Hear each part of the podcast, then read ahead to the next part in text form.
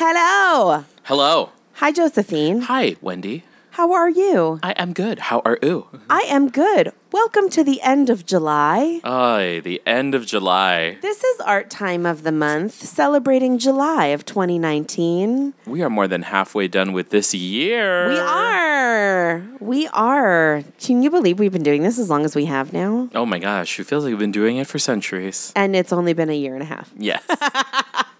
A delightful art filled year and a half. yes, I love it. I It's love it. fun. I love you. Oh, samesies. Yay.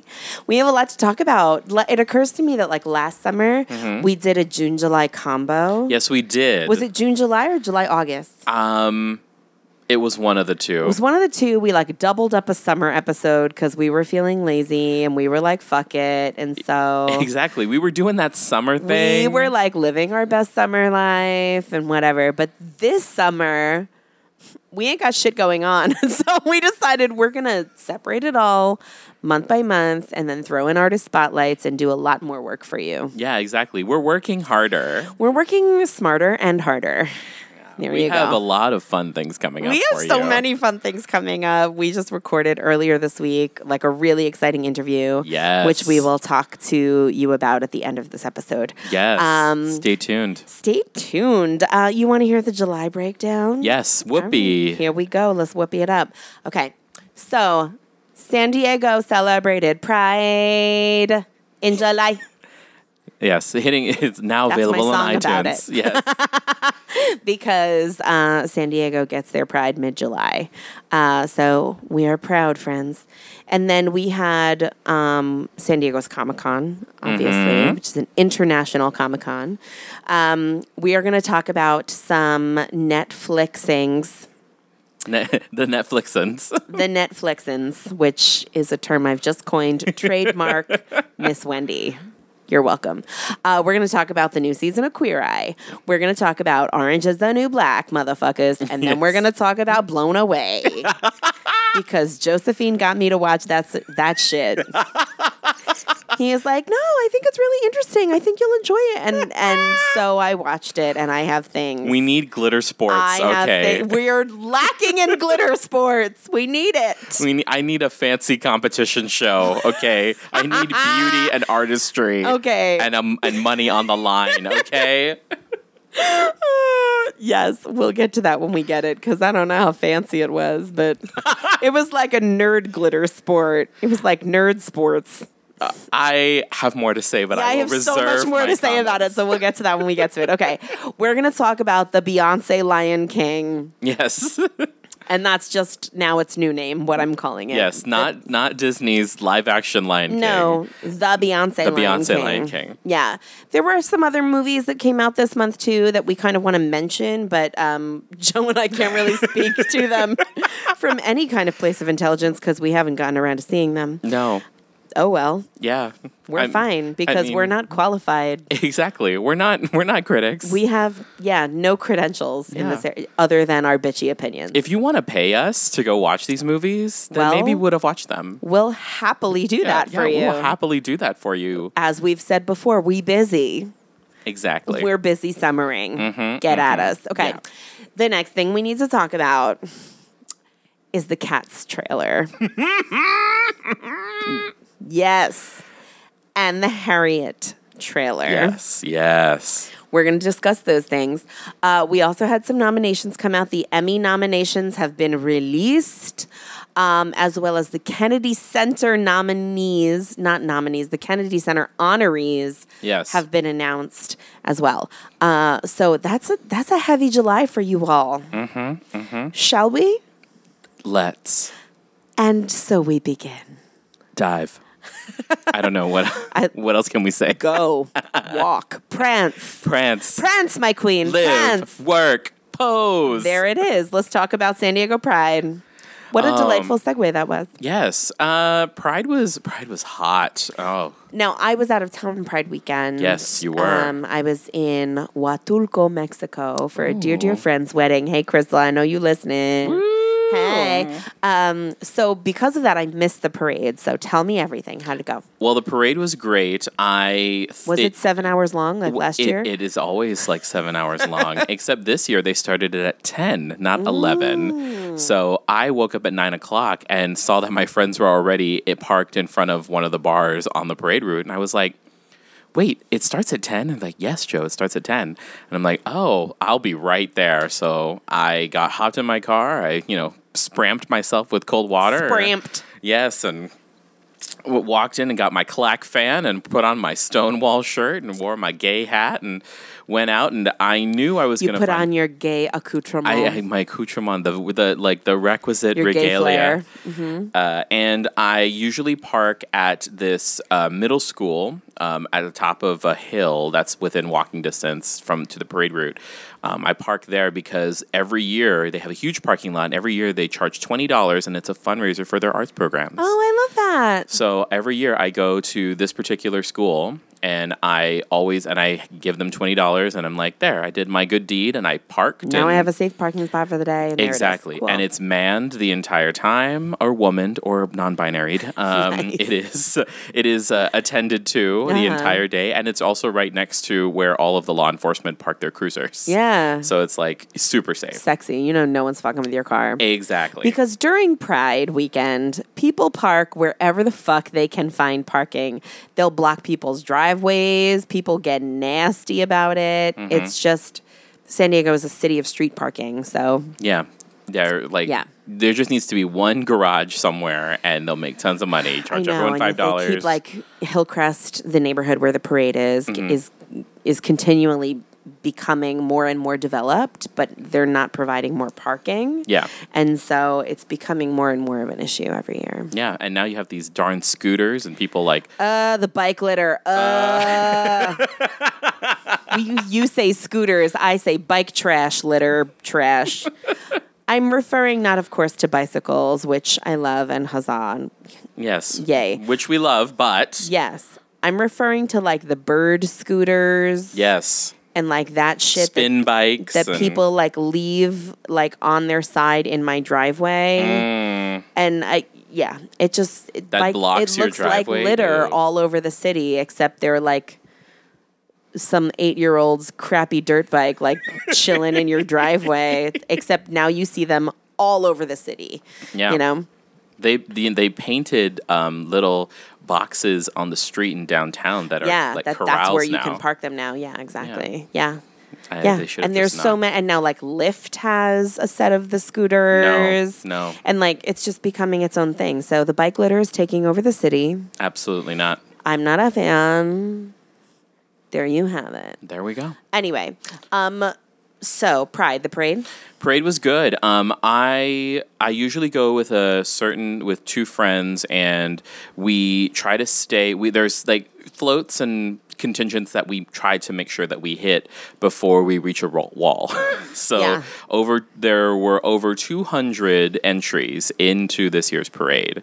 Uh, we stayed for uh, 110. Wow. So yeah, so we were there from ten o'clock until about noon thirty, and then we went to go have lunch, and then we didn't return, and then we went home. And parade was still going. And parade was still going, and yeah. like the thing about San Diego Pride Parade is that at the very end they like have the big rainbow flag, and they invite mm-hmm. everybody to like follow the parade route to its end at the festival, Yeah. and which is nice. And then the whole park yeah, becomes like artisan stands and education and pamphlets and condoms and there's all kinds of like sexual sexual health exhibits. exactly. and- There's like a kids karaoke tent. yeah, like, and it's, family friendly and it's joyous and Mm-hmm. it's educational and it's fun and uh, and so like the whole park, the whole like west side of the park becomes this fun the thing. festival Yeah, site. Yeah. So the parade was great because we we got to see the things that we like we, we needed to see. We got mm-hmm. to see the uh, long term survivors of AIDS, which I love when that contingent is there, and then the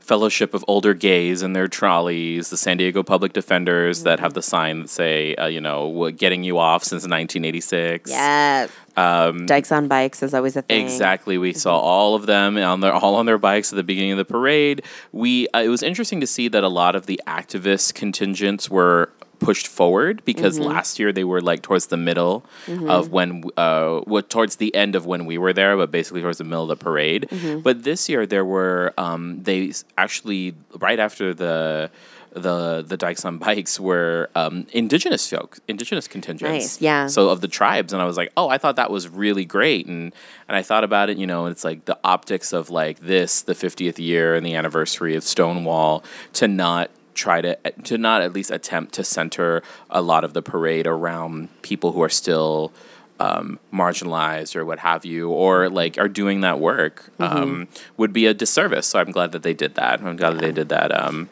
and and yeah, it was fun. It was a, it was a gay old time. And Yeah. then you know I went back to a friend's place and we had pizza and did Golden Girls Monopoly I before we went out and stood in a stood in line to get into a bar. And that we- is yeah. exactly how one should celebrate Pride. exactly That is what the queens at Stonewall would want you to be exactly. doing. Marsha P and Sylvia are like Yeah. yes, And they are getting their final like due and they're being memorialized in the city in New York.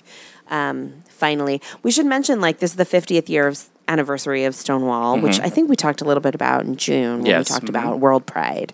Um, but this this 2019 is the 50th anniversary of so many things. Yeah. 1969 was the summer of love, summer of Woodstock. It was Mm-hmm. the, moon landing. the moon landing. It was Stonewall. I mean, those three things right away like shifted our pop culture as we know it, and also, you know, science and history and, and all history. That. Yeah. Yeah, everything. So, um, so it is a pretty monumental year to be celebrating lots and lots of things like that. Yeah, absolutely. Yeah. Yeah. I'm lonely. Yay. Um, another thing that you did that I did not do was Comic Con. Mm-hmm. Yes. Now, let's let's just like skirt backtrack Okay. to Joe and Wendy 2018. Okay. Okay. July of 2018 or summer times when we were talking about Comic Con then and Joe was breaking down what Comic Con is, how to get a ticket, how I might enjoy it, all of the exhibits that are downtown. At the time, 2018 Wendy was like, maybe I'll check it out next year. and then 2019 Wendy was like, nah. and that's my story. Yeah. It's funny because it's like I, I see people who have tickets and passes to Comic Con. Yeah. And I'm like, why? You would hate this. Yeah. I'm just like, you would hate this. Well, no, I will say this. Like honestly, I would I was like open-minded to it and I had plans to go on Mm-hmm. Friday, not to attend or have passes, but just to kind of walk around and, like, and be see amongst sights. the people. be amongst the people who were all costumed out and everything. But I w- had a terrible chest cold uh, Yes. upon returning from this wedding. You would have Again, hated it. Crystal, whatever. but I had this terrible chest cold, so I spent the entire week just like hacking up my lung on my couch and trying to just get through it. So Comic Con would have killed me that Friday. It would have. Okay, so tell me about it. What were the things that happened this year? Um, it was. Uh, I thought it was a really great con. At least for me, I only went one day. I only went Friday. Okay. Um, I got to. I didn't do any of the activations outside of the convention center, which is what they call them now. They're what do they call them? Activations. Ooh. They're like these, basically these uh, temporary experiences that the different studios and stuff will put on together. So nerd talk for like an exhibition? Basically, it's Nerd talk for the like, come check out my booth. Is It- that what it is? Yeah, but like they're they're like these uh, immersive experiences. Okay. So like last year, I went to a haunted house that was all Stephen King themed. Ooh. Uh, in um i it to promote the upcoming uh, series on Hulu based on a Stephen King collection of short stories. Uh huh. So they had like this like multi-room haunted house that I waited in three lines for because there was a person who I knew someone who was performing in it. Mm-hmm. That's the other thing when you're like a working actor in San Diego and you have good representation, they can try to get you into Comic Con employs a lot of actors in town. Yeah, they do. A lot. Yeah. So they, I did, I didn't do any of those things this year. Um, I did get to network a lot about the other podcasts that I have, the horror podcast, because that's more suited to Comic Con. Not that you know arts and culture and the Kennedy Center honors and the people at Comic Con don't care. Um, You know, we will network at the Kennedy Center. exactly. I mean, we'll go to the Kennedy Center honors with our little podcast one day. and we'll be like, oh, One day. Rita Moreno is here talking to Uh-huh. us. Listen, don't sleep on some queens. Exactly. We'll do it. Okay. So, Continue. um, yeah, and that was fun. Like, I just got to. I spent too much money because there was all these like, Yeah. oh, all these artists that were there that I love, and I got to like see their, you know, purchase from. I've been collecting artwork from Comic Con the in like for ten years now. How many years have you been going? Ten? Uh, t- 10 actually. My first time was in 2009. Oh, so I think I've been at least, I think maybe I've missed one or two years, but I've been consistently um, the Uh-huh. Last 10 years, which I, I, thinking about it now, I was like, oh, I guess I have been that long. Hmm. Um, there was one year my friend, uh, my friend's daughter. It was her. It was the day of her quinceañera, and they're huge Comic Con people, but she couldn't go. Uh-huh. So, um, bef- in between the church and the reception, um, sh uh, her mom asked me and her godparents if we wanted to take the entire, um, the entire entourage to Comic Con to at least the um, the outside of the convention center. oh my God. So the whole quince went down to Comic Con? Exactly. So she's there in her quince, Full you know, court, like, full outside? court. Oh my God, Exactly. yes. And then everyone had. Did they take their photos there? They did. The photographer came. Everyone had their. Um, they had like Marvel character masks, and she was Thor, so she was like in her full quince, you know, vestida with the hammer, and people were taking pictures with her, and it was great. And this was before. That's like the most epic quince ever for that girl. Exactly. Good. And this is before um, the Comic Con. Comic Con changed the rules now, so where you can't even get in front of the convention center unless you have a pass, Mm-hmm. because it was just too many people, just constant like congested right in front. So Mm-hmm. now it's much better, but like they're super strict about who gets even up into the area. So we can't do that now. But like then, when you could just walk in and be like that, like we took a limo down there. It was great. That's awesome. yeah. nice. Very cool. So, I mean, Comic Con, again, is an international attraction Mm-hmm. in this city. And also, like, San Diego has one of the smallest airports for one of, you Mm-hmm. know, the largest cities for this kind of festival. So, this festival brings so much commerce, so much tourism to our city every single year.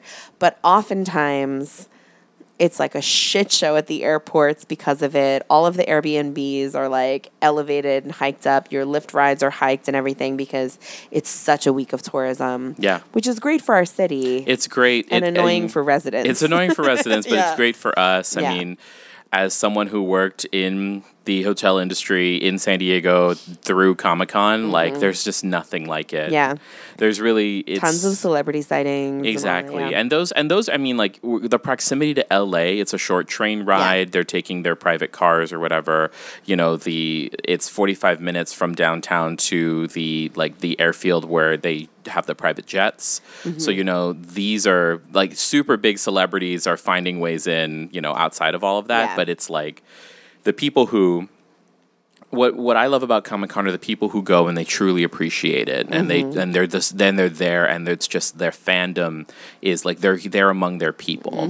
And one of the pan- the only panel that I really went uh, to wanted to go see was the Queer Fear panel, which was you know again as a horror person, as a queer person, um, it was a p- panel put together that was basically designed to talk about horror and genre film from a queer lens and queer representation. And what's the state of the industry right now when it comes to like queer representation and how are we what are we doing for that and you know how are people doing stuff and I go to the Prism Comics booth which is like a bunch of gay queer related comics and art. I bought a comic book. Awesome. I bought. Um, there was. I went to go find a. I wanted to find this um, coloring book that was um, butch lesbians of the twenties, thirties, and forties. Nice. Uh, but I ended up buying directly from the artist a different comic book, which won an award. It was um, re- f- resistance fighters uh, uh, against World War II fascism, Wow. and it was like this pretty thick like and it had basically a biography of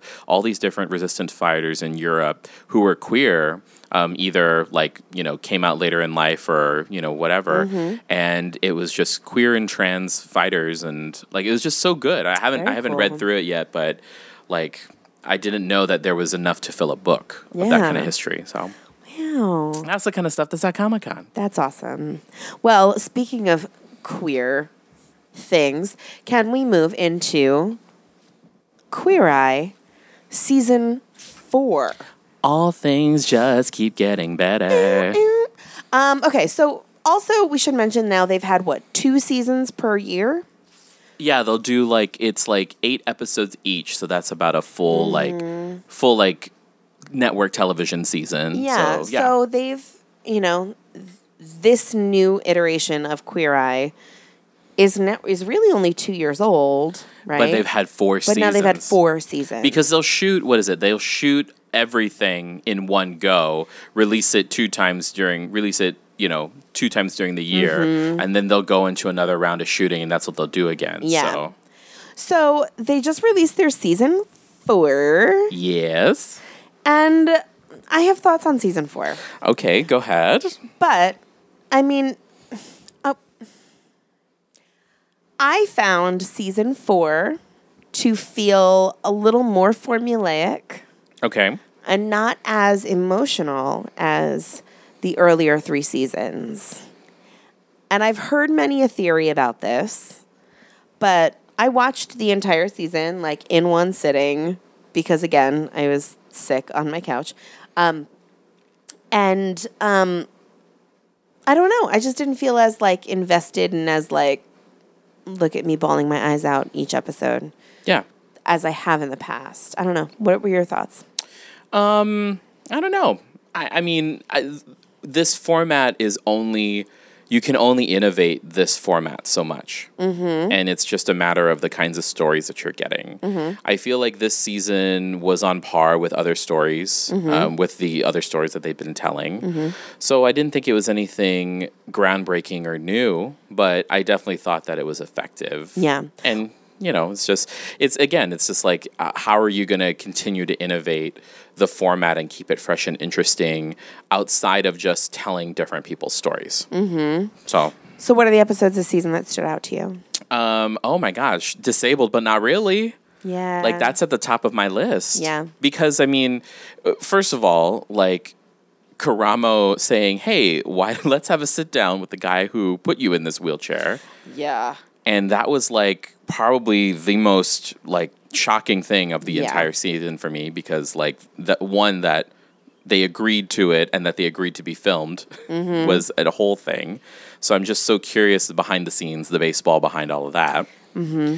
and then like i mean I- i think like antoni in that in that in that uh, particular episode proved how pretty he is because like you know um, this uh, this uh, one of my friends on facebook who is a podcaster and an educator that i follow uh, dr karen thompson she posted on facebook she said you know disabled but not really. Bobby creates bobby's team works and cre- makes an entire home um, accessible to this man in a wheelchair. Mm-hmm. Anthony puts turmeric and tarragon on rotisserie chicken and makes a chicken salad. How- mm-hmm. they cannot be getting paid the same. like, h- Yeah. how is that like? It's like apples and oranges because like Bobby's whole thing is that he his his particular component of the show is probably the most important one because there's a huge reveal. It's the mm-hmm. most life changing, the longest sustaining. Yeah. Because like you know you know Yeah. so it's just like I don't understand. At that point, I was just like, "Wow, An- Antoni, Yeah, really?" that's pretty dead on. I Antoni, I felt was very lost in this season. Mm-hmm. Not as present in this season. no, a little like I was like, I was like, "Oh, you're not like." I keep calling him pretty, and I keep, and I don't mean it in a nice way. I mean like, oh, this, Yeah, no, no, no. I get that. Um, JVN, his um, his season or his episode with his teacher, um, was pretty emotional for me. Obvious, Oh, but yeah. but and you know, anytime you honor a teacher, I'm going to be there crying in the corner. So, so there's that. yeah, But um, but again, I felt like I felt like the season kind of blew its wad with the first two episodes, and then that was it. You know? Mm-hmm. Yeah. Because then disabled but not really was the second episode, right? Yeah. Yeah. And then I don't really remember much after that. And then you had, um, well, I thought JVN had a great moment with, um, with the woman who owned The dad the, skater. the the dance the dance company. I I made it through half of the dance uh, the dad I skater. see, and the woman who owned the the step company. yeah, the drill team. The, I did not. Mm, I didn't like that episode. I felt like she was abrasive, and I again, I I get that like she had a transformative week, wonderful on her. I don't feel like it made good television. I felt like, and I felt like Antoni Mm-hmm. had some snippy fucking moments with her. oh yeah, he was like he was like, oh, you remind me of my he mother. was like, "Oh, I'm reacting really strongly to you right now because of what you're saying," and I was Uh, like, "This." yeah. It felt abrasive. It was abrasive television He kind of came for her because he was like, what did he say? That I I literally Like he, clocked his mom, he, basically. he was like, in "Oh, that- you you remind me of my mother, and I don't have a relationship with my mother." That was it, And then. I went and I whoop like Yeah. I was like, "Ooh, God, that was uncomfortable." Yeah. It was also like, oh, you know, I, it, the optics of like a white man reading a black woman in that way. Exactly. I'm just like, you know, yeah. like I didn't like that. That's why like I felt when when it went to Jonathan's piece of the episode where he was like talking about her hair and he was Mm-hmm. like, "Well, let me see it. Like just let me let me see what's going on under under there." That felt And- lovely. Yeah. and and like really trying to support her and then also good on either him or the producers or whatever but good on them for making sure that when they're trying to deal with black people's hair there is someone there who knows because Yeah. like when they brought in when they when he brought in that um that other uh stylist the other hairdresser to come in and Mm-hmm. Who worked about with it wigs and natural hair and breakage and Exactly. all that. And I feel like that's something that Jonathan has been very, very in tune with Mm-hmm. since episode one because he's a stylist and because he's the one who is like Yeah. there treating hair, you know? Exactly. Um, and He- he's so he's- knowledgeable, yeah. I, I just love it because he's like he's the he's like I'm not a barber. Like barbers Mm-hmm. can do things that I know have knowledge about things like this. I can probably fake a fade, but you know what? If you want the best, let, let's just bring in bring in someone who knows. Yes. But yeah, that the Antoni stuff, like we learned a lot about Antoni's parents, about his dad's a hoarder and his mom Yeah. is cold. I was like, do we we don't really need any of this. Yeah. And I'm just Meanwhile, like Bobby Berk designed like a whole like, you know, handy capable, like accessible Yeah. house, a whole new bathroom, Mm-hmm. knock down walls and shit, Yeah. and like gets two minutes of airtime in the Yeah. episode. Like it just felt he- inequitous to me. And honestly, like having followed him on Instagram for a little bit, Mm-hmm. I feel like he's okay with that just because like he's definitely he's like su- he's like super married and really in love with his partner and they he has all of these other things going on that Mm-hmm. he doesn't need to be a part of the friend group that mm-hmm. like on Instagram, John. This is Bobby? Uh, Bobby, yeah. Mm-hmm. Like I feel like JVN, Antoni, Tan, they're all like really close, and which mm-hmm. is great. That's great for them. But I also feel like he just has so much other stuff going on that he doesn't really. He's not playing into that maybe as much as they are, mm-hmm. and I and you get and I get that. And like the other thing too, I love about the difference between Instagram Bobby versus like Queer Eye Bobby is that mm-hmm. Instagram Bobby loves to wear black. Insta- Instagram Bobby is dark clothes, and mm-hmm. it's like, and he even said he's like, I wear I wear blacks a lot. I wear a lot of dark clothes. I'm this is me, and like all of these bright colors are kind of like this is not my usual style, but. And But you can got yeah. that Netflix dollar. Yeah, you got that Netflix dollar. You're gonna wear that. You You're gonna wear that Moschino Yeah. like purple trench You're gonna coat. wear a nice mustard yellow, yeah. yes. Um, absolutely. I meant to say ADA compliant Uh, before when I was trying to think of how he designed that home. yeah, for, accessible. for- yes. yeah, yeah, yeah. Um, what was the organization called? Um, uh, disabled but not really. But not really. Yeah, yeah. Yeah. yeah. Um, yes. Yeah. I thought he he did a beautiful job in that episode. But everything else, like even like with like the Michelle Kwan cameo, I was like, Mm-hmm. mm, why am I napping right now? Oh, I, I, I, after Michelle Kwan left, I left too. Yeah. I was like, just, I don't care. I don't care about that guy. yeah. I don't, and, and that's, I mean, that's honestly what it kind of comes down to is that I just didn't care. And I didn't care about the woman who like didn't like her daughters. yeah. You know, like was, she she was like a Well, you stepper, could- cool for you, but could- like you don't have a relationship with your daughters. But you could tell that one daughter was not having it. I know, I know. she was like, mm, "We'll see." Exactly. She, had like she had this face on of like, "We'll see what happens Yeah, after we'll this. see if you- we'll see yeah. if you do this." I know. And I know that families are so complex. Mm-hmm. And I know that people who need these transformations, like, obviously, it is a very layered thing. And we are seeing, you know, what, 40, 50 minutes of it. Yeah. And, you know, And we don't know, like, to We be on a reality TV show story. and, like, you know, but what I will say is, comparatively to other seasons, I didn't have episodes like that. Mm-hmm. And that's what I mean when I was like, huh, are we now, like, trying too hard? or is yeah. there something that's sophomore missing? slump? There's a sophomore slump, you know, I think so. But the thing with Queer Eye, though, was that the sophomore season that they had was like better than the first. And then the third season, they had like groundbreaking with like, they had their first lesbian and the trans episode And the like, sisters And the and sisters. And like those episodes were so emotional. And I did not feel that in season four. Yeah. Um, I still, I still very much would love you to nominate me for, uh, for Queer Eye. Okay. Um, I very much would love that, just because I feel like I, I could use, um, I could use a very Kar- a Karamo come to Jesus talk. I am now officially going to do that for you, but also because I want to hang out with Jonathan Van Ness. Yes, and like, that too. And like hold hands with them and and prance through San Diego. I, I want to be able to tell the story to Tan's face about how my mom, like, you know, came into my room with the French tuck, and my mom did a French tuck. It's like, look, like tan. And I was like, I love it. I was I was talking to Joshua over the weekend. I was like, you know, I'm not entirely sure if my parents will be completely o- okay when I bring home a boy uh, that's going to be my forever husband. but you know what? They're on their way. My dad loves Rachel Maddow, and my mom loves Queer Eye, so we're there fine. it is. I mean, there's your your window. The Open la- that door. the last thing I'm going to ask, and I'm I'm curious, is how how did you feel about the um, the Chicanx woman, the the woman with the the Long Island hair and the That I felt that that episode was muddled. tell me more because I, I- have I have thoughts as well.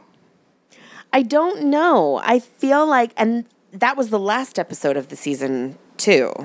I think There were there were two more. was it? I felt Yeah. like that was towards the end. There was the guy, the military guy with the tiny houses, and then the farmer. See, we don't even know. I don't remember. They all Anyway, kind of muddled together. I know, so it felt muddled to me. Um, I the reason why I ask is oh. because like the reason why I ask is because I feel like she represents a very American experience. Mm-hmm. Like she represents like someone who whose immigrant quote unquote immigrant parents mm-hmm. came and decided that the way for them to have a better life was to know nothing, to like not be given the gift of language, to not, you know, to be to be to fit in as much as possible and that's a lot of an America story. Yeah. Exactly, which is something that like, you know, we hear a lot about like we hear a lot about people who's like, you know, getting assaulted for speaking Spanish uh, even though they're native born, you know, natural born American citizens, but we what we I feel like what kind of also gets glossed over is this huge chunk of the story where it's like no, these my parents knew that people were going to yell at us. Yeah. And so they didn't give us culture, but there's also something lost there. Yeah. And I feel like I've said this before, like Western society, Western culture is all about like dominating and controlling Sure. things. So it's like you either are you're not Mexican enough or you're not Of American course. enough. And like here she is in this perfect middle mm-hmm. and in the Midwest. in the Midwest. So that was that was the striking thing to me was that like trying to imagine that conversation happening in the Midwest because we are we I mean you and I living here in a border city and Uh-huh. because we are immersed in Chicanx culture and so much Chicano history here like there is like we hear all of those stories about the kids who grew up speaking two languages, kids who grew up only speaking English. Um, we hear all of those like, uh, Americanized stories and uh, people like, you know, finding their roots in their culture and all of that. We hear that here. I can't imagine that kind of like taking the stories that we know here and putting them in the Midwest. That felt weird to me. obviously, I know Mm-hmm. that it happens. Yeah. Um, and so I thought that, like, you know, the stories that she's encountered with racism and stuff in the Midwest was like a an aha moment. Uh-huh. Like, of of course, she's going to encounter Mm-hmm. that where she is, um, and yet. It's I don't hard. know. It's hard It- because it feels like- very. It feels very of our landscape. Uh-huh. Like our particular, our specific landscape of being Southern Californians who Uh-huh. live near La Frontera, right? So like our, that's like our landscape. And but I can I see what you're saying because I was like, this feels very. I feel like this was speaking to me on a very personal level. It was, and then she was like, you know, a community organizer too. So she was Mm-hmm. organizing a whole like Latin Pride festival and all of that, and that's wonderful. Yeah. And then like the Fab Five come in and give her like a business. Yeah, they give like, her an office they just space. Gave her like a whole storefront office space, like that was gifted to her by the city, and yeah. um, I don't know. I both love that, and I also kind of take issue with that too, as like a business owner. Like I know how hard that is to like have to build everything from the ground up, and to Mm-hmm. yeah. you know, and she did that for so many years Yeah. before she was gifted the storefront.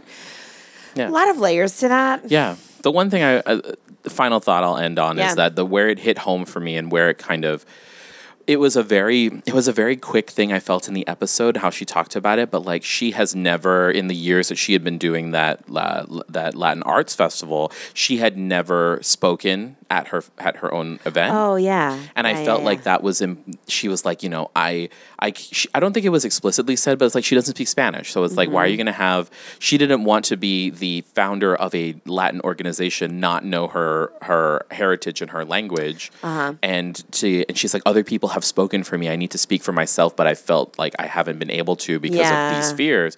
And as someone who like also does not speak fluently their native hair, their native cultural language, like I got like that Yeah. hit me so hard.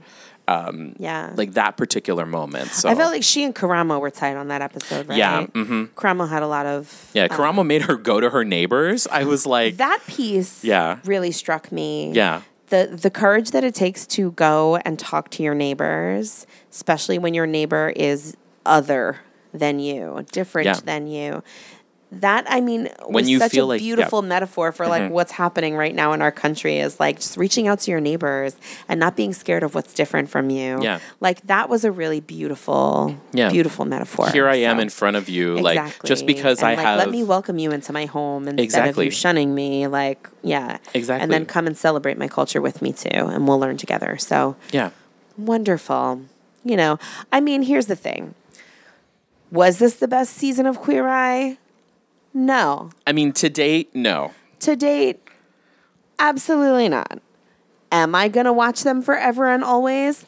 Absolutely, yes. Absolutely yes. It did make me think about what. When do you think they might change the five? Do I want to hang out in French braid Jonathan Van Ness's hair? Yes. Absolutely, I do. Do I kind of want a French kiss tan?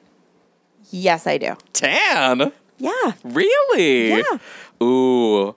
I, feel still, like I'm still, and I would hang out. I feel like uh, I'm still an Antoni. Well, I know you are. Well, I mean, if I had to, it, you were thirsty trick. But I feel like Jonathan Van Ness and I would hold hands and braid hair together. Mm-hmm. Tan and I would hold hands and kiss a little. just make, just you know, casual making out. Just a little. It's Yeah. fine. You know. you and Karamo I would do like a step together, and then yes. Bobby and Antoni sure. in the corner. yep. Yeah. And we'll pay Antoni what he's worth. Yes. Yeah. Oh. Oh goodness. All right. So, moving on. Uh-oh. well, we're going to talk a little bit yes. about Orange is the New Black. Yes, let's do that first. Okay. Have you watched any of the series? Are you an Orange is the uh, New Black? Seasons fan? 1, 2. Ugh. Well, no. Let me let me rephrase that. When the uh, w- when one of the last episodes was with the nun in the nun in the hospital, that's when I stopped. Oh, that's Josephine. a long time ago. I, I, I, I stopped caring. I hate I hate Piper as a character, and I just couldn't watch it. Mm, I didn't I, I, didn't like Piper. I was like, you know what? Yeah. I know I'm. I was like, I, I mean, I feel like that's part of the I'm nuance of the show because Yes, I'm going to give you that. part of the nuance of the show. But like for me, It's every other character on that show that is not Piper. That's why I watch. Well, and I feel like I'm, I'm uh, now that it's we've approached the final season. I feel like I can go. I have permission to go back and revisit. A hundred percent. Um, I because I preferred the stories outside of Piper. Mm-hmm. So like the season with um, uh, whatever her name was in Tasty. Um, you know the the old her like adopted mother drug lord woman uh, who was um, in in she had like big hair. I forgot what her name was. But she's like my tasty girl, you know. Oh, You know what I'm talking I know who you're talking about. Yes. Mhm. So I feel like that's the last season that I watched. So Okay. with this, I, and I loved all of the other stuff around it, all of the stories of how they got to prison, Uh-huh. because that's just so. A lot of it was really striking, but it's like it made me realize, like, wow, they're really, there really isn't much separating some people from prison, and Mm-hmm. just one false step, or not even false step, One bad but choice, one yeah. Mm-hmm. bad choice, or someone has it out for them, that sort of thing. Uh huh. But like with Piper, it's just like, girl, you is white, you is privileged. Yeah. You just She also smuggled drugs, and there you go. Yeah, go. exactly. So, I mean, even the whitest of white folks can smuggle some drugs And go away. and end up at Litchfield. Yeah. So, um, this season, also plug, we should mention that our good friend Yes. Christine Cartel, who's the wife of Nick Cartel, who we interviewed, Yes. uh, is on episode six of season seven of Orange is the New Black. And so um, I just saw that episode the other day. So, hey, girl, I see you. Girl, um, yes. So I've started watching the season. I'm not finished with it, but here is what I will say. Um, you're right. I don't care about Piper. I care about everyone else on that show. And I said it last year Danielle Brooks, and we'll get into this when we talk about Em- Emmy nominations. Danielle Brooks is next level. And I have seen her on stage. I have seen her perform musically. I've seen her in Orange is the New Black. She recently did Shakespeare in the Park Yes. in New York, which is going to be recorded for PBS. Her range as an actress is bananas.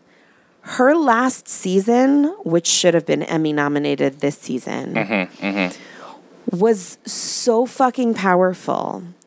And I said it then. I said she will be nominated for this, and she was not.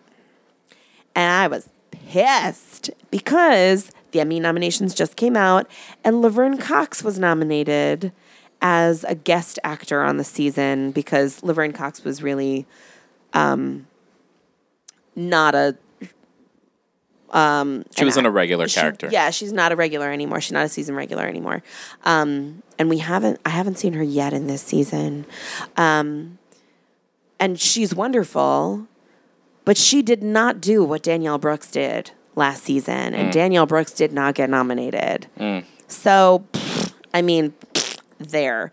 But anyway, Will this season be eligible for next Emmys? yes. Okay, well, let's hope. I mean, let's hope. But I just I can't say I'm like such a big big fan of hers, and you know, rightfully so because she got the goods. Yeah. To you know, she tells such great stories. Mm-hmm. Um, so she's so so so strong. I'm loving her this season as well. Um, I am not really certain with how the rest of the season's going to go because I'm not done yet. But I'm I'm here for it. I just think it's such strong t- television. It's really really good programming. Good. Okay. So I will suggest that when season seven, now that season seven is out, Mm-hmm. I say the next time you're home with a cold, Just go in. you just dive in. Go It's big. also it's a lot of muff diving, and I'm not there for it. There's but- that, but also this season speaks a lot to ICE and detention centers and immigration, and Okay. it's so topical. Like it's so Okay. so topical. So, so there it is. Okay. Okay. Shall we move into our next of the Netflix programming, which is the nerd art that Josephine roped me into. We're going to talk about Let me have it. All right. blown away. We're gonna do a point- And what? We're gonna do a point counterpoint. All right. listen, Start with your counterpoint because No, you go. I want It- you to talk. You this, go. You go. As someone who loves reality First of all, talk about what blown away Okay, is. so blown first. away is this like very unnecessary but very That's exactly it. It's so unnecessary. It's very no one asked for this Netflix. No one needed it. The- yeah, we it's like you you made this like what kind of made me mad was you made this. You made a season of TV about this, but we lost one day at a time. That'll Yeah. be the that'll be the barometer for everything. That's like it. we made this, but we couldn't have, you know, we couldn't have uh, Lydia and Penelope one more season. that's my noise about that. season. So Okay, talk about so blown away. What is it? So i'm like okay what is this? Why is it being why is it being uh, recommended to me? What does the algorithm think i might find beautiful In about lieu this of another season of Dancing with the Stars, you might like this might bullshit. like blown away. so blown away is this uh, is this unnecessary television show wherein um, the these uh, glass blowers glass blowing artists Glass artists, Glass artists. artisans. um, get together uh, into the largest hot shop in North America and basically are given challenges and then a time limit to create artwork around those challenges, testing their skills in glass blowing and artistry. And they have equipped and they're stationed there. They provide all of the things for Yes, them. they have punties. they have punties. They have glory holes. They have glory holes. And the glory. Every time they were like, "I'm bringing it to the hole," I was like, "Yeah, you are." Can you flash that in the hole? Can we flash that in Flash the hole? Flash it in the hole. I'm bringing it to the hole. I was like, blow it, blow it. It also, also, it's a bunch of people telling other younger people to blow on To things. blow it, blow on this. Blow it, blow on it. turn it. it, turn it, hold it, soft hands, bring Soft it to the hands. hole. Not, not, not. that was base. That's basically it. That's the whole show. We just did the whole thing for you. There you go. is. Um, I think it's a Netflix. uh, it's a Netflix original, but it's like originally had a life in Canada. Did it? Because it had like commercial breaks, so I think it was like a Canadian show Yeah, that yeah, they yeah, acquired that. Okay. for America. Uh huh. And They basically, were yeah, like, "Does America need this? um, they might. Hey, why not? They Let's w- try." So yeah, so I learned a lot about the art of glass blowing and all of it. And I, t- I mean, uh, Wendy, you know why I watched. You know why I watched because there's a fucking scruffy otter with the beard, who the mm. professor. Yes, you know who. Mm. Yeah, I mean, mm-hmm. like that's why I watched. It was a pretty man. There was a pretty man blowing on things in a glory hole. Like, So some of the challenges were like glass. they had to do what, like a goblet. they had to make a cup that would f- that- a, a functional cup, They had to do a cup and then a decanter. a decanter. Yes, And then they did like a pop art challenge. They had did to do a- a lighting. They did had to do a functional lighting fixture Uh-huh. challenge. Um, they had to do. Oh, the one I liked was they had to. Um, they had to interpret uh, plants or nature, Oh yeah, yeah, yeah. Like, um, then they had to do like a modern invention one. like a robot. It was a robot a challenge. robot challenge, yeah. So the challenges were interesting, but like the way glass artisans interpret these challenges, like they're just all like weird nerds and like They're like super listen, weird. I love a good nerd. like I'm a fan. But like I looked at all of them and I was like, would I hang out with any of you? you wouldn't. No, I would not. You would not. You would not with that crazy woman with the hair, like the and the glasses. You wouldn't. Hell no. I was like so annoyed by her, but I was also rooting for her. I know because she was. She had a very clear storyline. Weirdest fucking woman ever. And I'm like, cool for you for like owning it, but I would never want to share space with you. Oh yeah, her name was also Deborah, which is like I think it's the whitest name. Zebra. Deb, Deborah. There's no name more elegant than Zebra. And she was. We're I- offending all the zebras out there. I think she's Sorry, also, friends. Change your um, names. she's similarly Semitic from New York, so I feel like Sure. I all, was rooting all zebras for. are from the tri-state area, so I was rooting for um, handsome beard, uh, handsome beard guy because I really liked him. But Mm-hmm. then once he was knocked out, which is spoiler alert, it's Spoilers. spoiler alert. if you're gonna watch Blowing It, spoiler Yeah. alert, blown away. When he got when he got knocked out, I was rooting for Janusz. Janusz. Yeah, because Janusz was like he was a been doing this for thirty years. I know. He came out of the womb blowing glass in a glory hole. Bring it to the hole. Bring- Bring it to the hole. so uh so yeah so it was just like and there was a woman who they got like I, where was she from she was like cal state dominguez hills or something like they're like so all of the glass mentors are considered like like experts in their field and these like amazing artisans, but like we don't know them from Adam. We're like, exactly they could have pulled that woman from the local Starbucks. I wouldn't know. And I'm being so disrespectful to her craft, and I shouldn't be. Like, it was like all of these people are complete unknowns, you know? Mm-hmm. And then the prize was what was the prize? It was their like an- was um, they would have an artist residency at the corning the corning museum of glass and like if you think it's like why does corning because corning ware Corning ware, yeah. which is glass um, so you would have an artist residency was there there a monetary prize? there as was like a hundred thousand dollars or something All like that. I mean, like it was like enough to the the one guy was very honest. He's like a hundred thousand dollars is life changing because Yeah. like I've had to like you know Yeah. I mean I have to blow other things Yeah. to make ends meet. Well, and But- then the, the, the kind of like high stakes, devastating thing about watching every episode is how often their sculptures break. Like someone will be like, "I've made the perfect decanter," and then you hear like, and like the tingling of glass, like shattering across the the floor. literal shattering of dreams. shattering of dreams. Thirty minutes left. Shattering Someone of has dreams. spent the last four hours making this perfect bulb.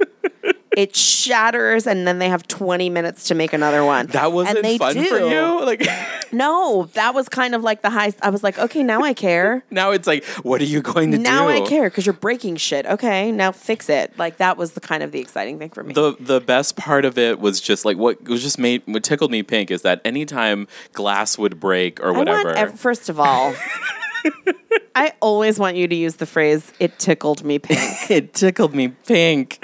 Um, that, just sounds bad because it's like it tickled me the color pink, or I'm saying that it tickled me like pink area. I mean, what tickled me pink was the following. It tickled me pink. I keep it, love it, keep it. go. so what just amused me to no end was like No, no, it tickled you what pink. tickled me pink. um, that's the title of this episode. Tickled me pink. Tickled Um, me pink. What what what tickled me pink? I can't even We're stuck on it now. Let's move through it. And what was it? so anytime like glass would break or they would talk about there was all these like just like these grand aphorisms about glass And it's like Mm-hmm. well that's the that's what happened glass is a cruel mistress Yes. it's always like And you never know what glass is gonna not do Not a single, like, not a one of them was like, "Fuck me" when it broke. Never. They were just like, "Well, gotta remake that." it's like and then Because like they're the most 15 minutes left boring people in the world. That's why. Because they were like, oh, all of my dreams are shattered. Gotta make a new one.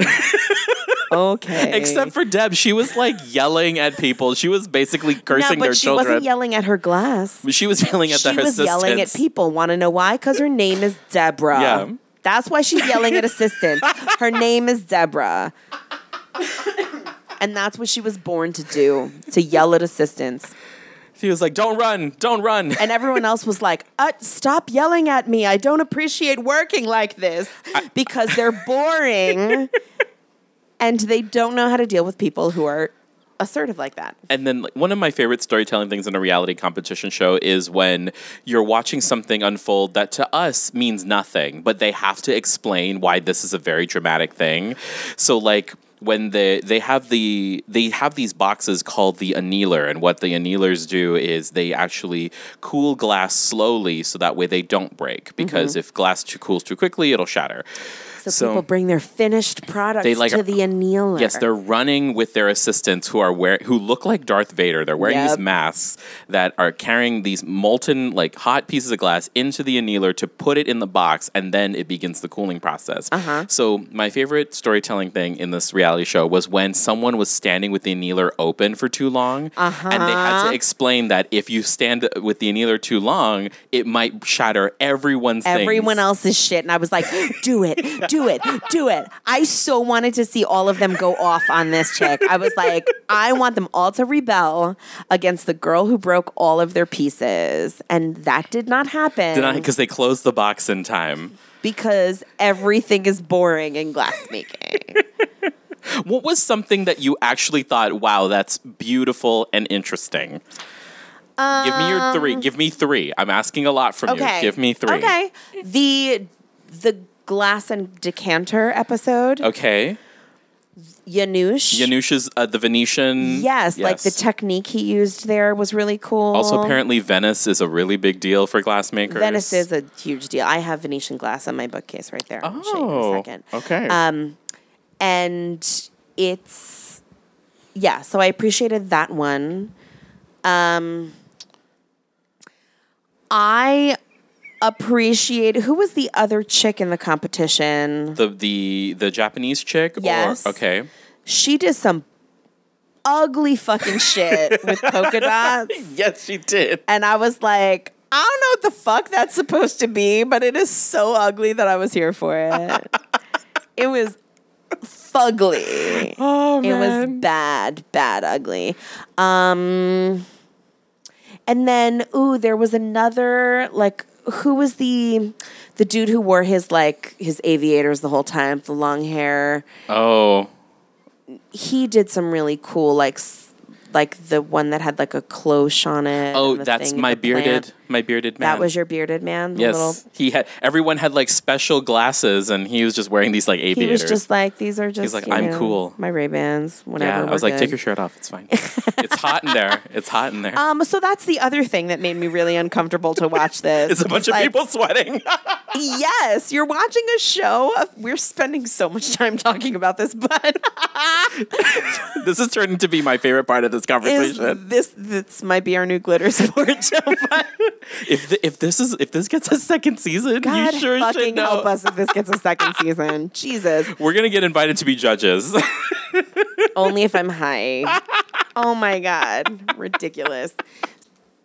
Um, what was I saying? you were saying only if you only if you were high would you be a judge on Blown Away. Oh, the thing that made me so uncomfortable about watching the show was like how incredibly hot it is in that workspace and watching everybody just drenched in sweat Yeah. and imagining how awful it must smell in there. Yes. Because not only are you dealing with everyone's fucking nasty BO, but you're also dealing with like cooked glass and like clouds of smoke because sand is at a melting point and then like the glory hole is like burning stones and like what the fuck like it was just everything is sweaty and hot and i was like oh like it made me uncomfortable to watch. That one girl was like, "Yeah, that's it's that's at a that's at a temperature where like you know if you get burned, that's like nerve damage, and like like it's nothing." why is that a field you want to go into why My favorite God. piece Yeah, was was favorite piece? one of my favorite pieces was Deb, uh, her um, her womb.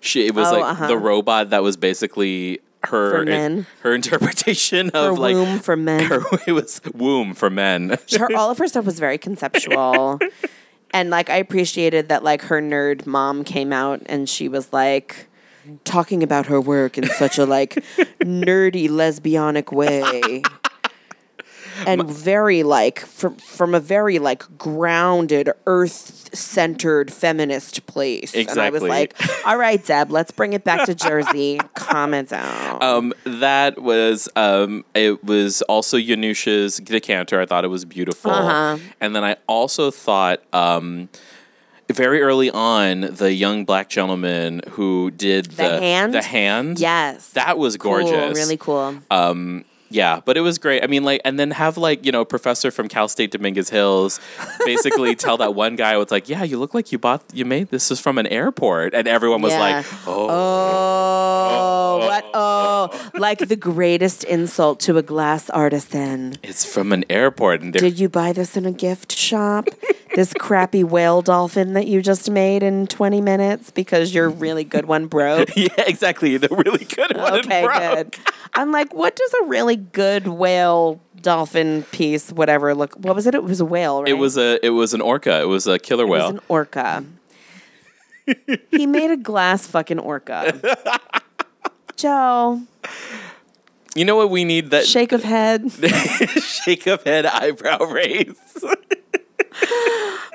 Oh, it tickled me pink. tickled, it tickled me pink. Oh, I have to say that was I was just like, why am I watching this show? I'm like like getting through it at work. I'm just like, man, my, I'm glad my lunch is an hour. if my lunch is an hour, I can get through three of these right now. because they're short episodes. They're like Yeah, 20 minute like bitches. 20 yeah, minutes, they just just like, like, boom, you boom, know, boom, boom, boom. Yeah. five hours of work and you know Yeah. just like they they these like poor assistants at a glass making Exactly. college there was a college for glassmaking. There's a college for everything.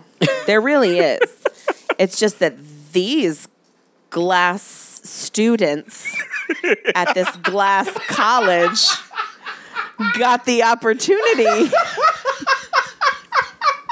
they got the opportunity to come on a television show about it. to basically be told by deb blow blow softer Bring it to the hole. and there it is. We're to bring it to the hole, hmm. y'all. you know what Your, that last comment tickled me pink there we are. Oh, okay. I need us to move forward now with life. we're done with blown away If we move, just, I mean, oh. so much. It's so much. Okay. Josephine is about to wet himself. i'm gonna go home and watch it again and be like take it to the hole There it is. Um, we need to move into the Pride Lands. oh nah Yep. I'm taking it there. We're going all the way to the Lion King, to the Beyonce Lion King. Mm-hmm. Yes, To the Jon Favreau hired Beyonce Lion King. i love it to the beyonce lion king I mean, really, Beyonce was what was missing from the original Lion King. And there we have it. Yes. Really, there it is.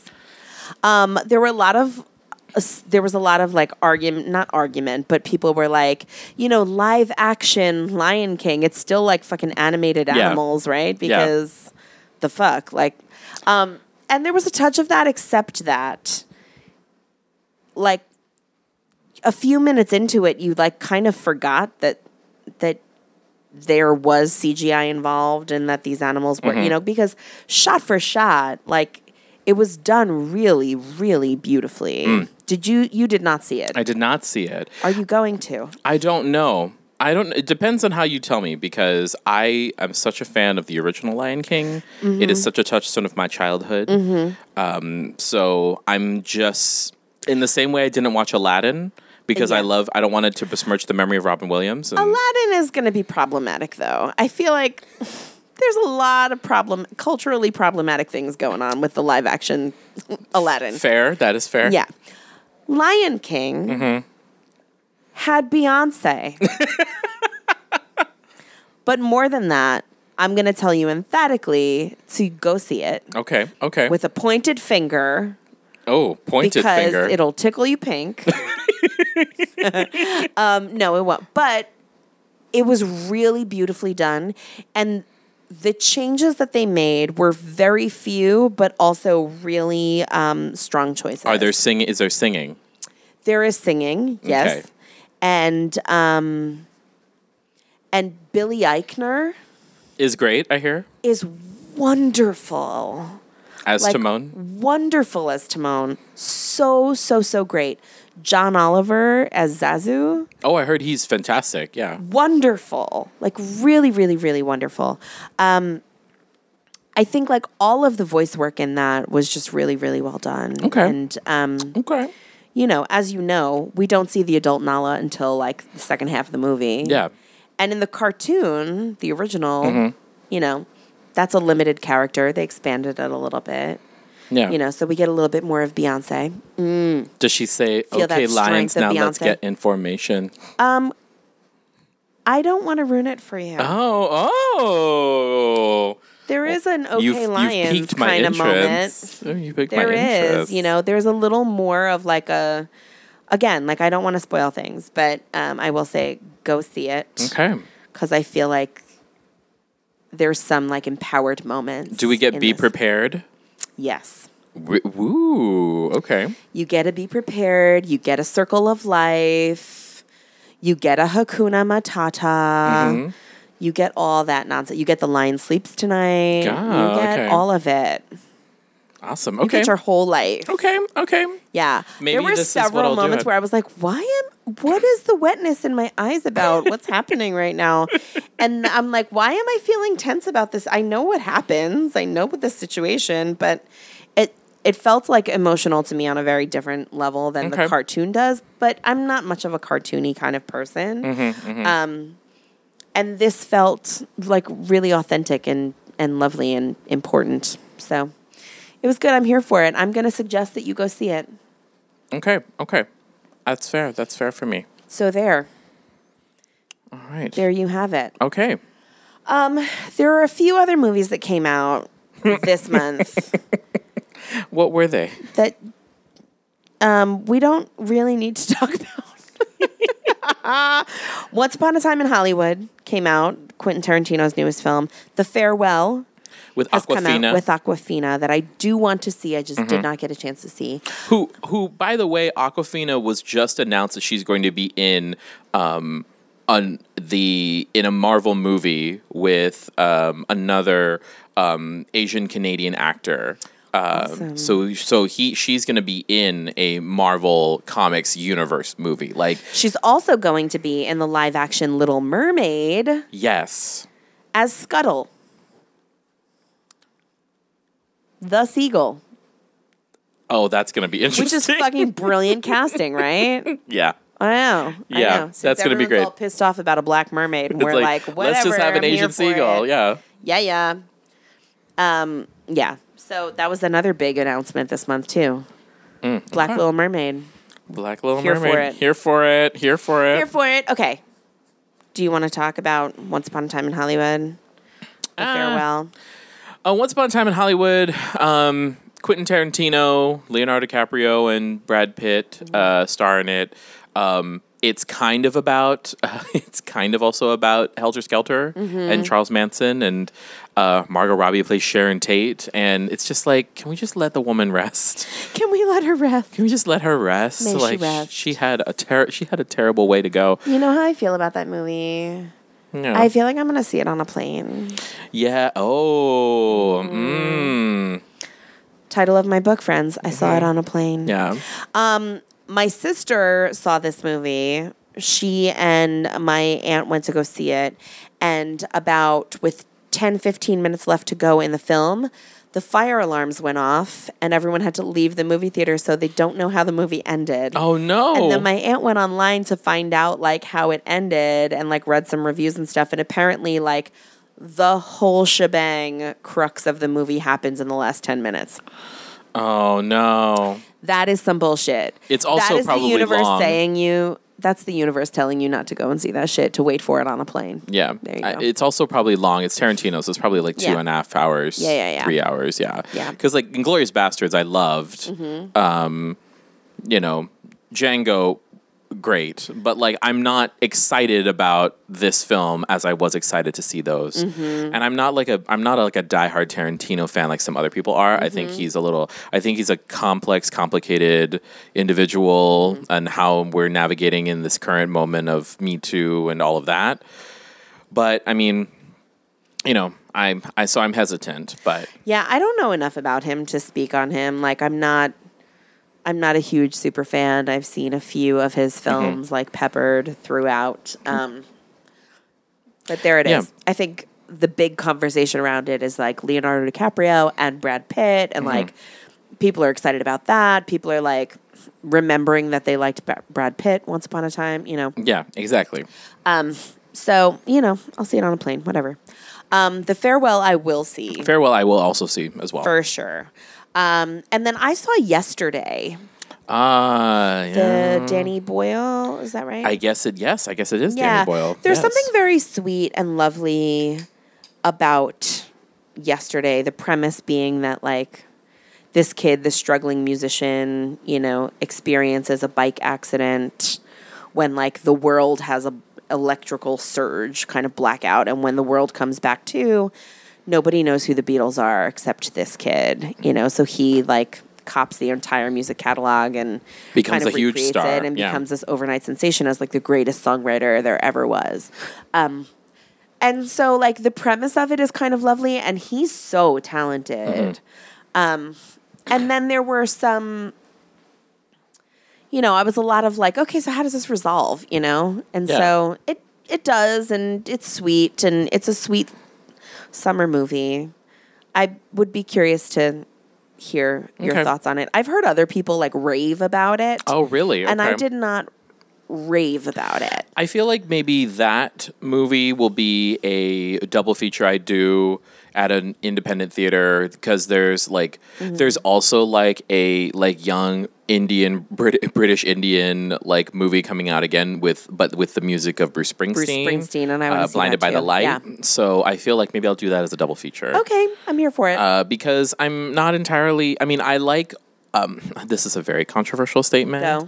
I am not a huge fan of the Beatles. Uh-huh. I like a I like specific songs by them, Uh-huh. but I'm not like, oh my god, the Beatles live and die. I'm like, no. I feel like many people would agree with you on that statement. I Yeah. feel like unless you've you might be someone who's like grown up in a musician's household, you'd have this great reference Yeah. for the Beatles.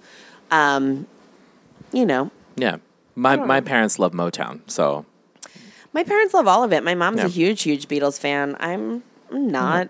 you yeah, know. I'm not. I'm not, but No, know, well. Um, but I appreciate them for you know their for their contributions. canon, of course. Of course, of course. Um, okay, we have some movie trailers that have come out this month Mm-hmm. that are pretty epic, and I want to talk about Harriet first. Yes.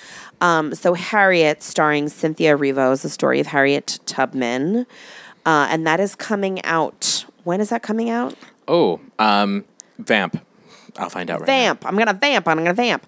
Uh, Cynthia Erivo is bananas amazing. She won the Tony for The Color Purple, and she won a Grammy for the same um, cast album.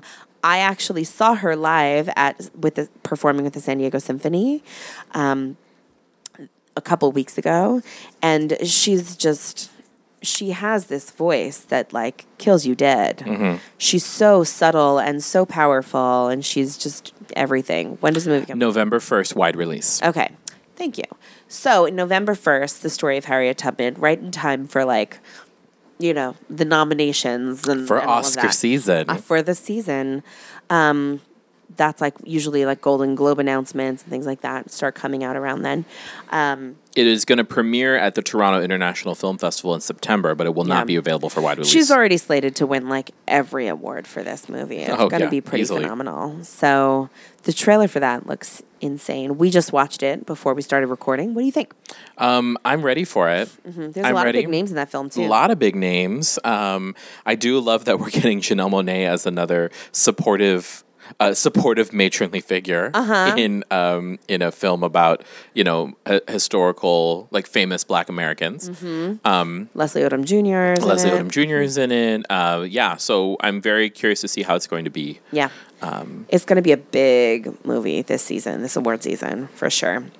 Um, and then coming out this holiday season, Mm. another trailer That, was- tickled me pink. it did not tickle me pink. It, was it much scared the shit out of me, really. But was the Cats trailer. Now, when this landed, everyone had so much to say about it. Some people were like, oh my God, it looks amazing. I can't wait. And the majority of theater people were like, the fuck? the fuck? was that shit? It looks real creepy. What are your thoughts? Um, it's nightmare. It's like nightmare fuel. It's uncanny valley nightmare. Like, why? Did, what was wrong? What's wrong with the way that we've been doing it? Just Well, because we have motion capture Again, technology. like American Idol, I say to you, who asked for this? who asked for Cats, the motion picture? Um, we get Jennifer Hudson as Grizabella. oh, you mean Effie the musical? That's what I'm gonna say. I'm like, she basically sings, and I am, not, and I am telling you memories, yes. like all over again, except with fur on her face this time. Y'all gonna pet me, like So that's what you're getting. Yeah, I was. I I would love to have seen um, uh, Dame Judi Dench do Grizabella, really, or even Yeah. Leona Lewis. Leona Lewis was fine on Well, Broadway. the Dame is in it. I oh, mean, well, she uh, but she's not. moment. Yeah, She's in it though. Taylor Swift is in it as like the saucy cat, and like Um, we have to talk James about like Corden. the way this looks though. I was really horrified by their weird tail like slinky penises that look like they're coming out of their butts. like their tails looked really phallic to me and strange. And They're also super long. Like there's no reason. Very. And, and I, I also don't think that one big criticism I saw, heard of this is that you know all of like how the cats look themselves. It's like they're not the correct size. They Mm-hmm. look smaller. Like no one, whoever wrote this is like not doing proportional like what an actual cat would look like. well, and then also it doesn't like the the design of it was not in a junkyard. It's like all of a sudden there's like a milk bar and there's this and that. Mm-hmm. yeah, and, they're like, all over Paris They're or whatever. it. It just looked so fucking weird and unnecessary. And again, who asked for this? I know. This Ah. is going to be this year's Les Miserables because someone's going to win an Oscar for it and it will not be good. barf. Yeah. Is Cats the Green Book of this year? Uh, ooh, no, that's too early. That's too early. We I can't haven't say seen that. it yet. I'm just saying. Just- I mm, the, the Green Book. Damn. I threw a Green Book out there. It's early, but it's out there. wow. there it is. Wow. Listen, Wow. And it's cats. Cats have no race. but is it the Green Book? don't care.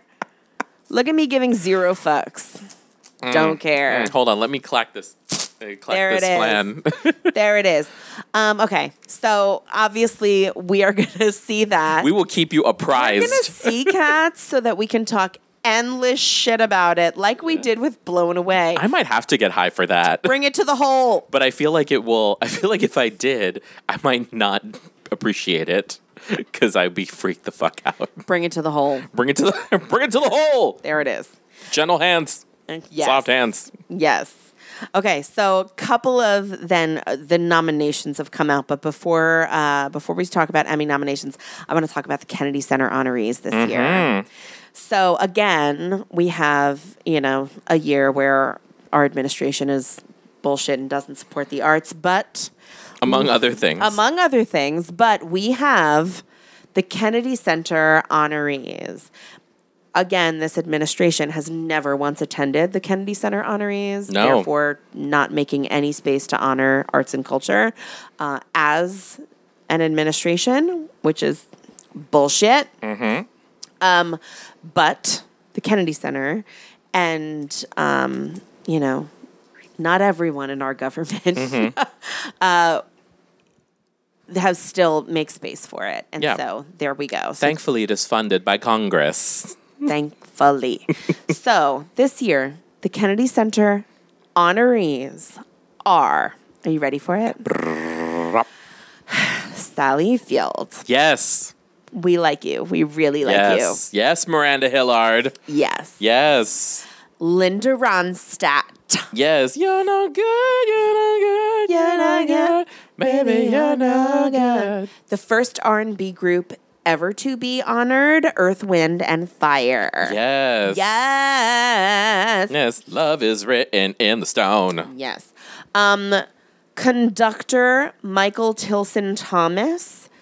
I don't know who this is. I'm gonna be real with you, art time listeners. But here's the thing, and this is why I love the Kennedy Center honors because they always throw in like one obscure artist, not obscure, obviously obscure to me, Yes. who um, is someone that I'm not familiar with, but they have this career and this breadth of work and this body of work that is so breathtaking and you get to learn about it, right? Yes, and we will. So you get to see like the ballerina that you never knew of before, and you get to see like a conductor and a composer and all of that, and you get to learn and like the jazz musicians that I had never heard of, and you get to learn those things. Um, and then Sesame Street is being honored. This is the first time that a television program is being honored with the Kennedy Center honor. It's about time. 50 is. years, right? It is. And so they are honoring Joan Ganz Cooney, who is the president and of the uh, Children's Television Network. Tel- Children's Television Workshop, excuse me, Jim Henson, um, Frank Oz, and the original creators of of Sesame Street. Because again, that's celebrating 50 years. Sesame Street started in 1969. Is this like what they did for the cabinet? Is it the similar kind of can No. oh, this is a full this is Sesame in, this is in the booth. yeah, Ooh. Sesame Street's being honored. We need to get there.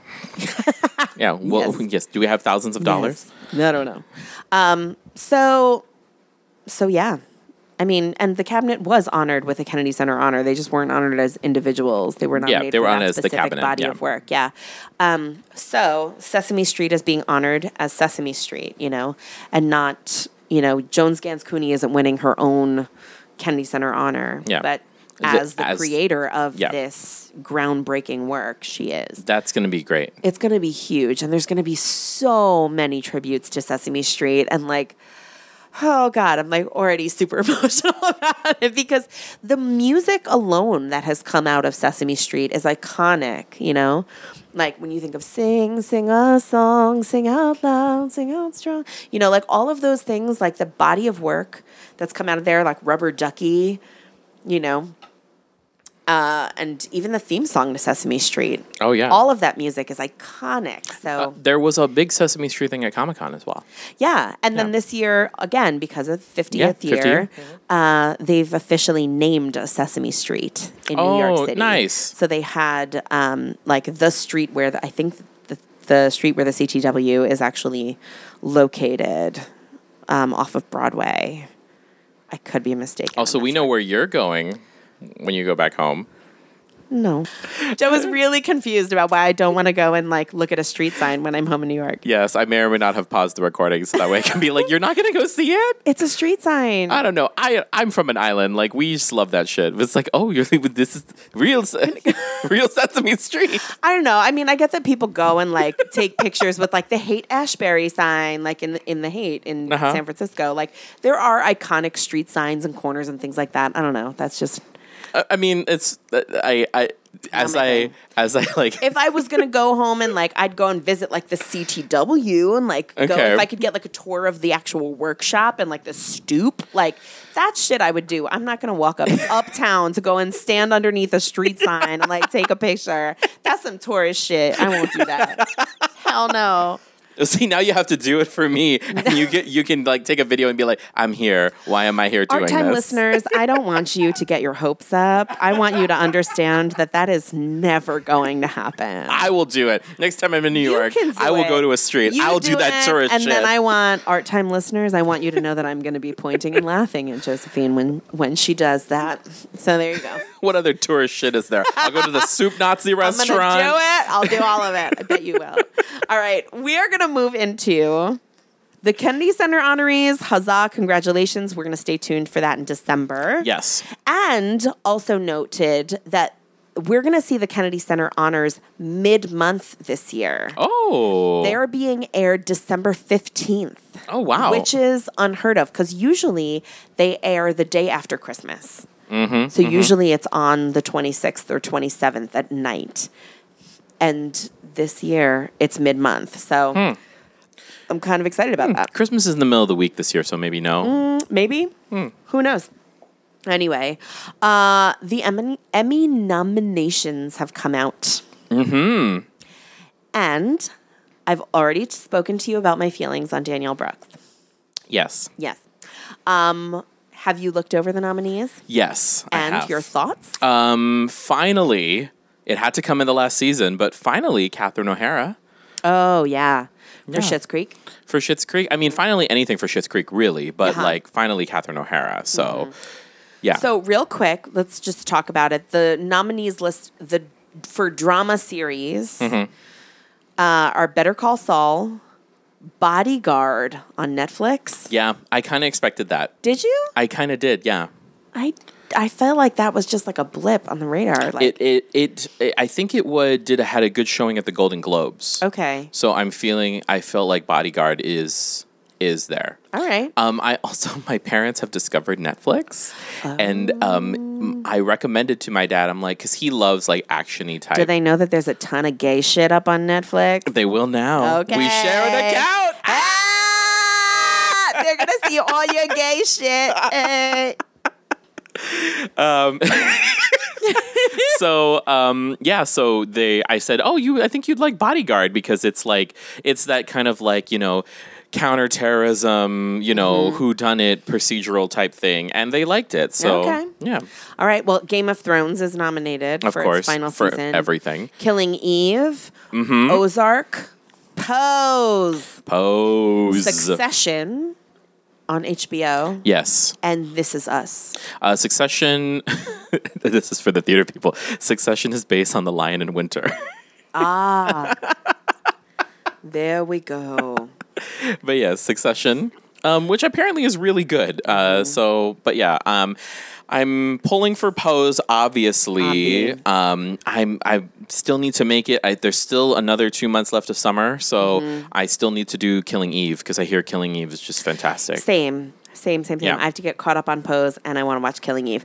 Um, also noted in that whole category, the only like major network nomination went to This Is Us on NBC. Yeah. Everything else is all cable networks and or Streaming. streaming. Um, So then, um, comedy series are um, what is going on? Barry, Uh huh. come on now, Fleabag, um, which was so amazing. Have you watched it yet? No, I. It was your homework. It was still my Joe. homework. Yes. You're failing. You're failing my class. I hope you're happy. um, the Good Place, which is also the only NBC nominated. Mm-hmm. Um, the Marvelous Mrs. Maisel, Russian Doll, Schitt's Creek, and Veep. Yeah. I have to say, I know that everybody lives and dies for Veep. I don't get it. I also don't get it. I'm also glad that this is the last time it's going to be nominated. We're friends. Can we move Th- past it? this now? is a foundation of our friendship. This is. Is This that we don't get Veep. Thanks. We don't get it. There Yeah. you go. We're still friends. Good. Limited series nominations went to Chernobyl on HBO, which was supposed to be phenomenal. Uh, it's very difficult. yeah. Yeah. Uh, Escape at Dannemora on Showtime. Fosse/Verdon. Bossy Verdun. Bossy Verdon. I hope it wins everything. Um, Sharp Objects and When They See Us. That's going to be a tough one. Yeah. When They See Us got nominated for lots Yeah. of things. Um, so did um, Pose. Billy Porter got nominated again. Mm-hmm. Shout out Mother Porter. Mother Porter, we love you. Um, yeah. Thoughts? Um, I, I mean, again, like I feel like this is just a big signal that, you know, if you want really good, groundbreaking television, you're gonna have to pay for it. Yeah. Because network television's not doing it anymore. It's not. Network television is good for your procedurals. It's good for those things that people think that, you know, the white men in suits who run everything think that people are going to watch. Mm-hmm. But like if you really want to get good television, the truly groundbreaking stuff, it's not being made on network television. Yeah. Um, the only other network television nomination that I'm seeing is Anthony Anderson for Blackish. Uh, Anthony Anderson for Blackish. Um, I thought How to Wi- How to Get Away with Murder was nominated, Um, or Viola yes, Davis. Viola Davis was nominated. Yeah, and then um, you. And I feel like that nomination Mm-hmm. should have been replaced with Danielle Brooks. Yeah, yeah, she. Yeah, I, I, would. I would probably have to agree about with that. Mm-hmm. Um, you know, she doesn't need it. Um, it's also like, it's like the however umpteenth season of a show that's like on its last legs. It really and- is, yeah. yeah. Dead to Me was nominated for quite a few things, which we've talked about. Mm-hmm, Christina Applegate. Um, Special was nominated. Mm-hmm. Um, Special Special had some surprises because Special was nominated originally just um, the actress who plays uh, the best friend. Um, Mm-hmm. She was nominated for actress in a in a in a in a in like a short Mm-hmm. and then the short itself was nominated but then something happened there was like one of the one of the previous nominees was disqualified and then uh, for uh, actor in a short and Mm-hmm. it ended up being Ryan O'Connell got a nomination so he was like right there Good. so he got a surprise Emmy nomination nice. uh, for that. So shout out to him, Emmy Emmy um, nominated actor uh, Ryan O'Connell. nice. Um, yeah, and like I mean, also shout out to season two of an Emmy for Megan getting nominated. Mm. Um, are you familiar with this show? So there's this there's this comedian in LA. Her name's Megan Amram, and she basically decided to uh, create a short um, web series that was designed uh, about her Emmy campaign for that series. Oh. So she like got a billboard in LA in a very prominent place in LA. She had some actors come on and it got nominated for an Emmy last year. That's cool. So now she did a set season 2 it got nominated, and also um, Patton Oswalt does a guest, and he's uh, he's nominated for it as well. Mm-hmm. Very cool. So shout out to her hacking the system. Yeah, right? Yeah, Um, I feel like we should talk about our competition programs, our competition Mhm. our glitter sports, not re- yeah, and they're Mm-hmm. not necessarily reality, but competition programs. The Amazing Race, of course. American Ninja Warrior, Mm-hmm. Nailed It Nailed it. on Netflix, uh, RuPaul's Drag Race, Mm-hmm. Motheroo, uh, Top Chef Uh huh. on Bravo, and The Voice on NBC. The voice. Nowhere in here do I see a glitter sport. No, I would like They us didn't have to a- look the fuck alive. Yeah. Bring back our glitter sports. Yeah, bring it back. Uh, this season of Top Chef was fantastic. So Yeah. yeah. The Kentucky season. Oh, Oh, yeah. Did you watch? Yeah. Did we talk about this? I don't think so. Oh, what? Do you like Top Chef too? I do. I'm learning new things about you. Um, our friendship is established. Friend- there you go. O- off the mic, I'll ask you about this season because we could go. We could go thirty we more could, minutes. we could, but no, the Kentucky season was real strong. I Yeah. was a fan. Um, and the person who won that season, I was rooting for from like episode one. yeah. So Oh. Mm, uh, I mm. was. Yeah. We'll talk, Okay. talk. well, we'll talk. We'll talk. we'll talk later. We'll talk off the mic. Um, okay. So those are Emmys are coming up obviously September. In Mm-hmm. September we have a big month coming up for you, Art Time listeners. We're gonna give you three episodes in September. what? What? What? Who? What? Huh? What? Huh? What? Who? We're gonna give Why? you our um, our August recap at the beginning of September. Yes. we're gonna come at you with an artist we're spotting Mm-hmm, episode, and we're gonna give you an Emmys recap as Yeah. well. But you deserve it. You know, you've been working real hard for us, guys. You deserve it, listener. Yeah, there's a lot coming up. So at the end of uh, mid month this month, should we um, tell everyone what we have coming up this month? Um, you can. I can. Well, I mean, you should. You of all people should. I should. Okay, so the artist we're spotting this month episode, I had like a big fangirl moment over. Um, we interviewed Ashley Nell Tipton, who is season 14 Project Runway winner. Winner. winner. She knows what Heidi Klum and Tim Gunn smell like. She does. They smell like money. yes. And um, she had so much to say about creating plus size fashion, about her artistic journey, about what it was like to be on a reality show in the aftermath. reality show. Exactly. Like there's, it was such a great in depth conversation. And for us, it was the first time we were sitting down with someone that like we didn't know and she didn't know us either. And we just had the best time. And she was so generous and lovely. And so um, that is coming to you guys mid month. and sevens of listeners, if you want to listen to Wendy have just bursting with joy through the airwaves. Pretty much. Like you're you need to listen to this. And also, if you just want to feel like really inspired and have like a real good, like motivational, like inspirational pep talk and feel really good about your body, you should listen to that episode. yeah.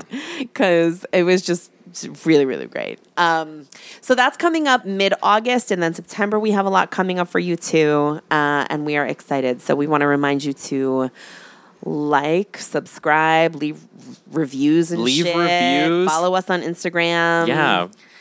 we have a um, following, sort of. Sort of, kind of. Yeah, Yeah. we do. We do.